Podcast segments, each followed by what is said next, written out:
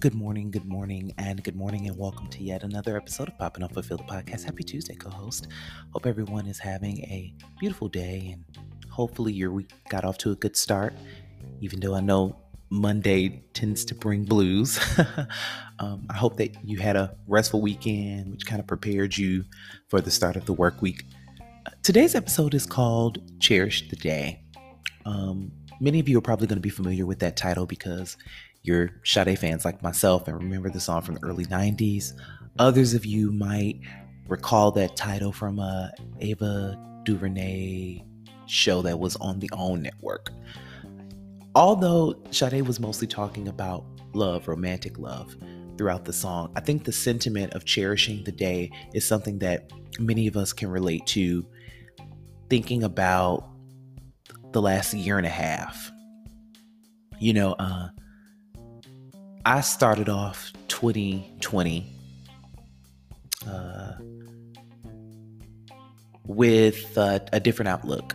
I had just broken up with my uh, boyfriend at the time, and uh, I went on a trip with some of my closest friends and got a chance to reconnect with some other close friends to be my goddaughter in New York. It was January. I had gone to Michigan for work and then left for Michigan to go to New York to spend some time with them to to un, to unwind, to relax, relate, to actually just say, okay, this is the start of my new year. Um, and it was exciting. You know, I had thoughts in my head and plans and things that I wanted to to enact. And I got sick in February with the flu, which was just the flu. I can confirm that it was not uh, COVID nineteen. And then March came, and then COVID nineteen came, and then everybody's world changed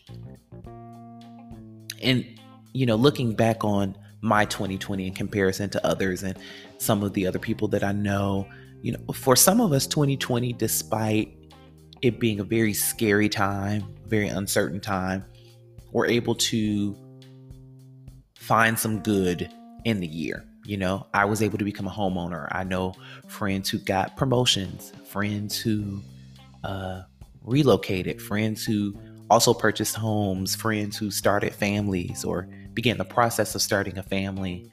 Um, there was some good, but there was a lot of people who experienced some not so good times, whether it is they were out of work, um, whether it was the loss of loved ones. Um, I even know some people who who who lost several loved ones in, in, in rapid succession to COVID 19. You know, having to process all of that, um, things changed in terms of how we communicate with one another, how we connect with one another. School was different. So people lost out on prom and high school graduation and college graduation and homecoming. And, you know, there are people who just didn't get the experience they thought that they would, you know? It was like, yeah, my, my senior year wasn't like I thought it was going to be. My my wedding wasn't like I thought it was going to be. My the birth of my child wasn't like I thought it was going to be. So there's a lot of people who had to continue to move and continue to process big events in in very strange and uncertain times. And so I think that we all can relate to how important it is to cherish and relish the good things. 2021 has also brought about some unexpected things, some things that we didn't know were going to happen. Um, these last couple of weeks, I guess I've been bombarded with with news that just wasn't good news, uh, and and reminded about it constantly. I learned of a young man who was in the youth theater that I was in um, back in Detroit who who lost his battle to cancer, I believe. Someone who is in their late 20s, maybe early 30s. Um, I learned of another friend who even before the pandemic, we found ourselves in this in this rat race of just trying to keep in this cat and mouse game of trying to keep in contact with one another. Also from Detroit, who reloc- relocated down here, who was recently diagnosed with stage four cancer and is in that battle. Um, I, I went yesterday to pay my respects to a former choir member who who passed away uh, unexpectedly, at least unexpectedly to me, because obviously being in a pandemic, there's isolation, so you don't always know what's going on with people, what's going on in people's lives, and it it just struck me because she was a young woman, not even 60 years old, and was a caretaker, a caretaker for her husband who had had some health challenges and the, and, and the caretaker for her mother-in-law who had relocated to Atlanta because of her health challenges and needed some additional help. And so this this this woman had pretty much taken on that responsibility, you know, wholeheartedly uh, in sickness and in health to make sure that her husband had what he needed and additionally was also helping him to care for his mother and and and yet being the primary caretaker for her family is now lo- no longer with us uh, even another choir member who had, had had some health challenges also succumbed to those challenges earlier this year and it's just you know, it really puts things in perspective in terms of relishing the moment, the experience. Um, I just explained various situations of, of, of loss and grief or or, or or pain that has happened to a myriad of different people, not COVID 19 related, just a part of life. And the older I get, the more I realize that some of the people who have been the most instrumental in my life are people who are not going to be here always. Um, you know, not to be morbid in any way, but just to be very realistic. You know, there are some people that I love very, very dearly who are in their 70s. And even with the best of health, you know, there's no guarantee that they're going to be around another 30 years and so it's you know you have to process those things and so it's it's important for all of us and i think that this is something that we can all agree on whether we had a shitty 2020 or we're able to to find and squeeze some light out of 2020 and and come out all right that it's important to to relish and cherish every moment that we can with the people that we love to not waste time on petty, unimportant things. Uh, because tomorrow really isn't promised, you know? Um, I know that my family has a history of diabetes and high blood pressure and high cholesterol and heart disease and and even various forms of cancer. And so I have I've been on this journey throughout my 20s and and now in my 30s of trying to figure out the best way to manage that, you know, in terms of my physical health.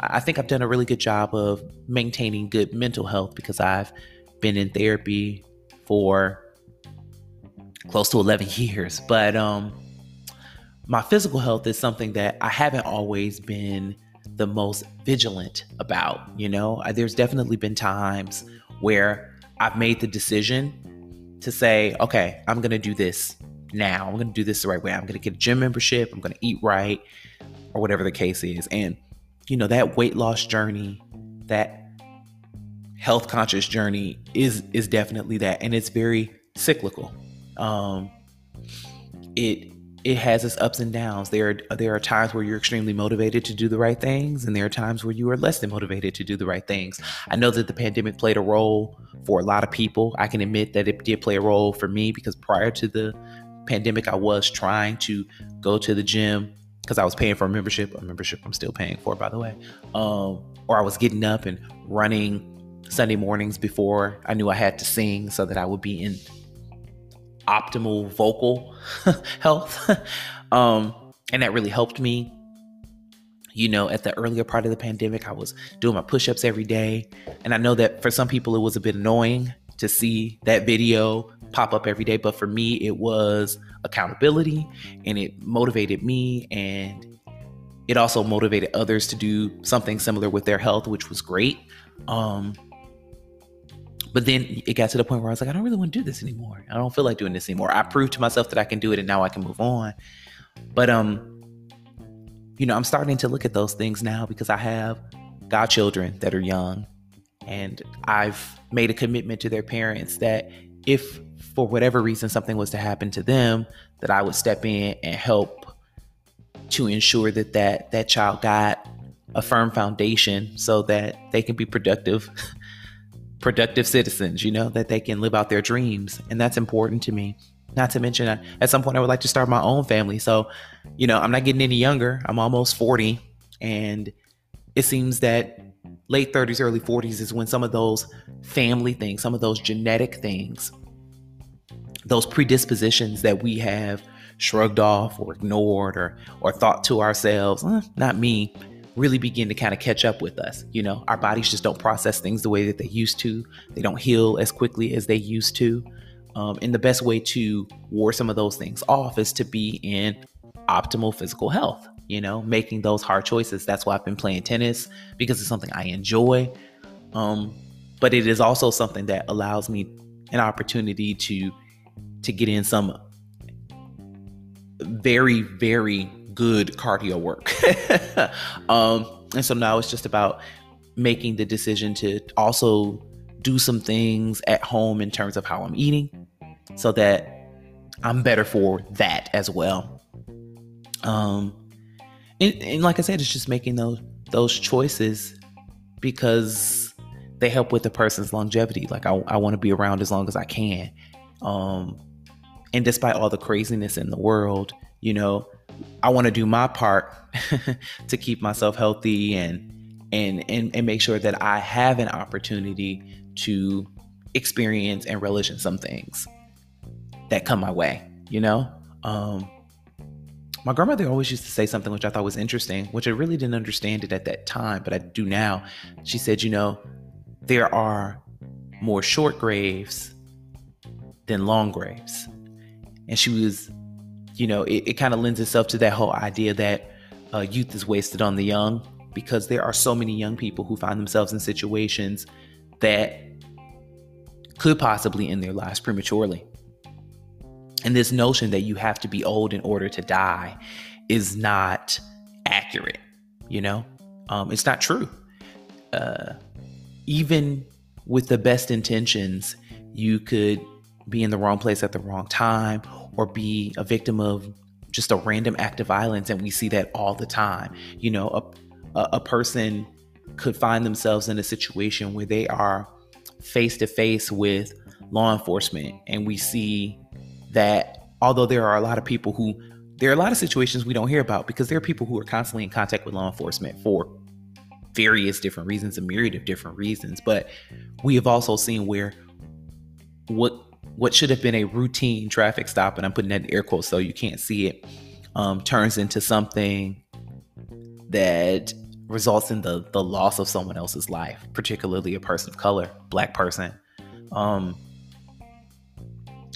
and so, you know, I think about all of those things and just and just think about how important it is to live life and live life to the fullest. I mean, who would have thought that somebody in their 20s or their 30s would be dealing with cancer and, and chemo and, and radiation and surgeries and different things like that and having to recover from that and also being very aware that even though that they they could push through that and and find themselves in remission. How often have we seen with other family members and loved ones where they've beaten a thing and that thing has come back more aggressive, you know? So there's always that fear in the back of your head, you know? Um So yeah, I think it's important. I felt it important for me today to say to you as I'm also saying to myself, you know, take the time out to create some experiences for yourself, some lasting experiences for yourself. Um, that you can look back on with no regret and say, you know, I did that. I've always wanted to travel here. I've always wanted to learn this. I've always wanted to go there and, and find ways to do those things because life is really short. I mean, I knew that when I lost my mom, how short and how precious life was. Um, but this last year and a half has magnified that idea, that concept, that notion. And how important it is to just cherish those things, people. Um, oftentimes we treat people so dispensably. I don't know if I said that completely right, but we do treat people as if they are dispensable. Eh, that's better wording. Um, and uh, we find ourselves in these relationships with people and we just kind of cast them aside, whether it be, you know, romantic or platonic, familial. You know, we find ourselves in these situations where we're in these relationships, and because there's a misunderstanding or falling out or miscommunication, it's just like, fuck them, I don't need them, you know? Um, and, and the grief associated with losing someone when a relationship is so there's so many things left unsaid it's crazy it's crazy um i just rewatched Halle Berry's uh, inside the actor studio from early 2000s and uh uh, Lipton is probably one of the the finest, or was one of the finest interviewers that I've ever known. You know, he really took the time to to know the subject. You know, and he asked her a lot of questions about early childhood and her relationship with her father, and she was basically saying that you know her father struggled with alcoholism and was very violent and abusive towards her mother and her older sister but never towards her. And because of that, she she she kind of learned how to disappear, how to fade away, um, how to kind of create her own worlds that she played in, which lended itself to her acting. Um, but there was also a, a, very large amount of guilt associated with that life because her father never abused her, you know? And so it's like, well, what makes me different? But also, I don't necessarily want to be abused, but you know, what makes me different? Um, and her father left, and later on in life, because her mother was a single mother trying to raise two two two black daughters. Her mother's white, of course. Um, trying to raise two black daughters in Ohio. um, she brought the father back into the household because she felt that her girls needed a father. And she said it was probably the worst day of her life because he came back even more abusive you know and these are things that she had to witness and i i, definitely believe that that lends itself to um some of the relationship issues she's had throughout her life um, but when speaking of the relationship with her father, she said that the fa- the relationship she has with her father now is much better. It's much better in death because she's created this space that she can go to and she can speak to her father. And he says all of the things to her that he should have said when he was alive. And when James ended the interview, he asked her, as he asked all of his interviewees, um,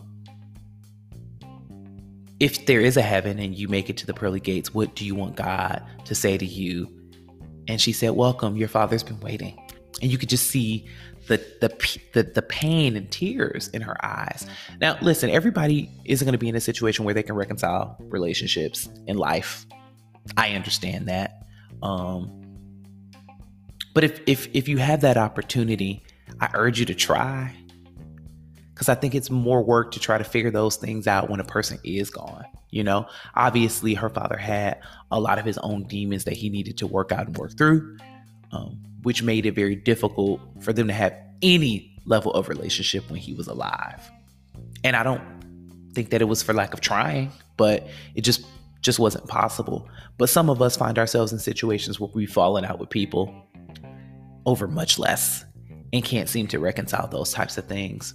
And I just know from other experiences the the grief and the the guilt that's the word i'm looking for the guilt that people feel when things are left unresolved unfinished. Um interesting story.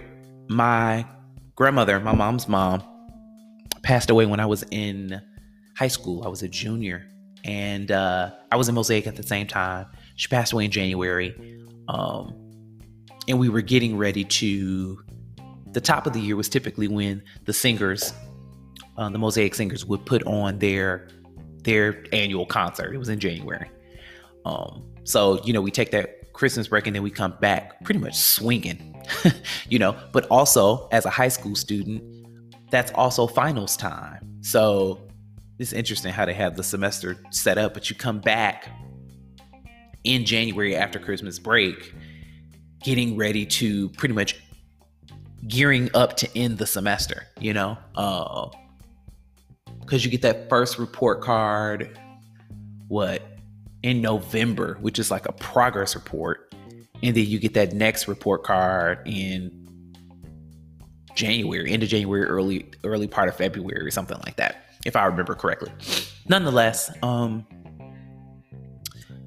you don't think things are not normal until you get older. But I shared a room with my grandmother, and um, she was it. She was sick. She was ill, and uh, things had gotten progressively worse. And of course, at that time, I didn't know why or what was going on because families don't say anything, especially when you're the child in the family. Because even as a teenager, still considered a child. So there's just things you don't know.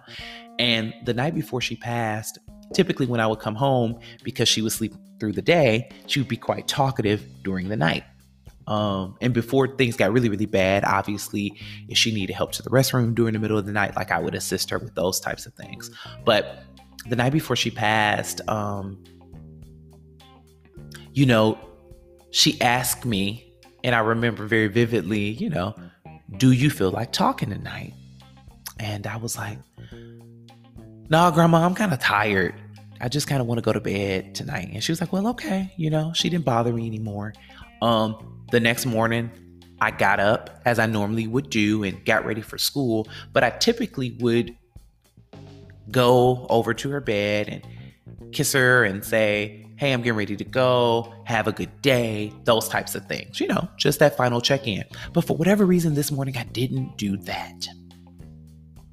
Um, went to school and something came up in school and I don't remember what it was, but it would have been something relevant to uh, my grandmother's time. You know, like something historical, something that she would remember, something that I wanted to ask her about because my grandmother was born in 1920s, and so I was leaving school, and I think we had a half a day that day or something like that. So I was leaving school, and I got home, and everybody was kind of sitting around or whatever the case is and i was on my way upstairs because of course it didn't register to me that something was wrong. I was on my way upstairs to ask her this question and my mom stopped me and basically you know gave me the spiel you know rushed grandma to the hospital this morning and you know she wasn't breathing or whatever the case is and um, or basically what it was is my younger cousin had gone up. It was like breakfast time to and discovered that her breathing was very shallow. She felt very cold, those types of things. And so they went through that whole process of getting her out of there, rushing her to the hospital, yada yada yada. And um, you know, basically the story is she got to the hospital, she didn't make it. Um, and she wanted to tell me before I got to the top of the stairs and discovered that she wasn't in the room. And I just I just kind of fell to my knees and was very, very upset with myself and carried this guilt for a very, very long time that, you know, maybe things would have been different if I would have done my my early morning routine. If I would have realized that six o'clock in the morning or seven o'clock in the morning that things weren't right, that I could have alerted my mom and my aunt or whoever, and they could have got to the hospital sooner, and it made it maybe would have made a difference. You know, obviously now I understand that it wouldn't have, but um there there was this guilt that I felt dealing with that. Like maybe the outcome would have been different. Maybe she would have been there a little bit longer had I done this or had I done that. That's a lot of weight to carry. a lot of weight to carry. It's it's a weight that I wouldn't want anybody else to experience. And that's why I, as often as I can, encourage people to to mend fences as best you can while you can. Um, sometimes the other person that you're dealing with isn't in that place to receive that, and that's okay.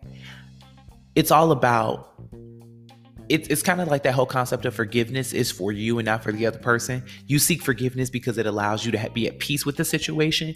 You've done all that you could, and now you can move on. And so, at the end of the day, you don't feel any type of way if the issue is unresolved because you know you did your part. You know, and it's that same thing in those types of relationships with people. Like if you know that you've put forth the effort to resolve the issue, to to to be apologetic to ask for forgiveness or offer forgiveness and that person isn't reciprocating that kindness or that goodwill, you've done all you can. And that means that if that person left the earth today or tomorrow or 10 years from now, you don't have that weight on you that you didn't do the best that you could to to mend that fence. Um and I know that weight and I've seen that weight play out in the lives of other people that I care about in a much more damaging way. Um, and I just don't want people to, you know, I love I love my my co-host. And so this is just a bit of inside information that I want to give to kind of help you out. And it also lends itself to that idea of just cherishing and relishing moments, creating moments, creating experiences so that um you you, don't want any regrets. You just don't we only get one life to live um, and things go by so quickly. You know, I am looking at having graduated from Morehouse almost 15 years ago, having graduated from Cass Tech High School almost 20 years ago. You know, brothers who are nine and 12 years younger than I am, but very much so, you know, well into their 20s, you know, uh, other children in my family who were born which seems like yesterday to me and they're teenagers you know people who are who are and have matriculated through high school and are now adults kind of trying to figure out how to navigate the world. It's crazy it's crazy. That time really waits for no one you know? And so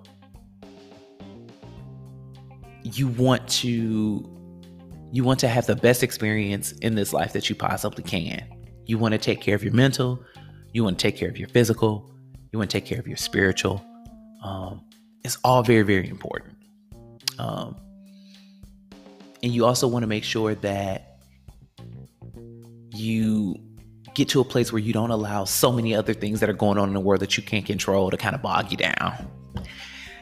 And so I just felt compelled to share that with you today. You know, um, the fact that I've been experiencing loss um, from an adjacent place. Because a lot of the losses that I spoke about didn't di- directly affect me. I didn't have didn't have and don't have necessarily personal relationships with all of the people that I talked about. You know, yes, these are people that I've that I've been in organizations with, um, or we've been a part of the same organization, or people that I've sung with, for a number of years but you know sometimes the relationship is just we come together to sing and we move on. We're not necessarily friends beyond that point but that doesn't necessarily mean that the loss doesn't affect me in some way. And so i'm speaking from a place of i you know i, I i'm not personally grieving their loss but i'm fully aware of the magnitude of their loss um, and how it does affect other people that I will be in contact with as the world begins to open up again and we begin to get back to normal. So I just wanted to share that because I love you, I love us, and I want us to be the best versions, the best versions of us. Um, and I, I wouldn't be me if I didn't spend some time talking about it. Uh, thanks for listening. Thanks for tuning in. Thanks for loving on me. Thanks for supporting me. Thanks for checking in on me. Thanks for asking about the podcast. Thanks for uh, sharing it with other people. Um, I need to do a better job of, of doing that for other people. Uh, so that's something that I'm working on and working through. So um, I love y'all. Y'all have a great day. Continue to do all those things because it's important to my numbers. Hate to be begging towards the end, but yeah, continue to do all those things because it's important. I hope you guys have a beautiful day and a beautiful week and look forward to hanging out with you guys again at a later time. Peace.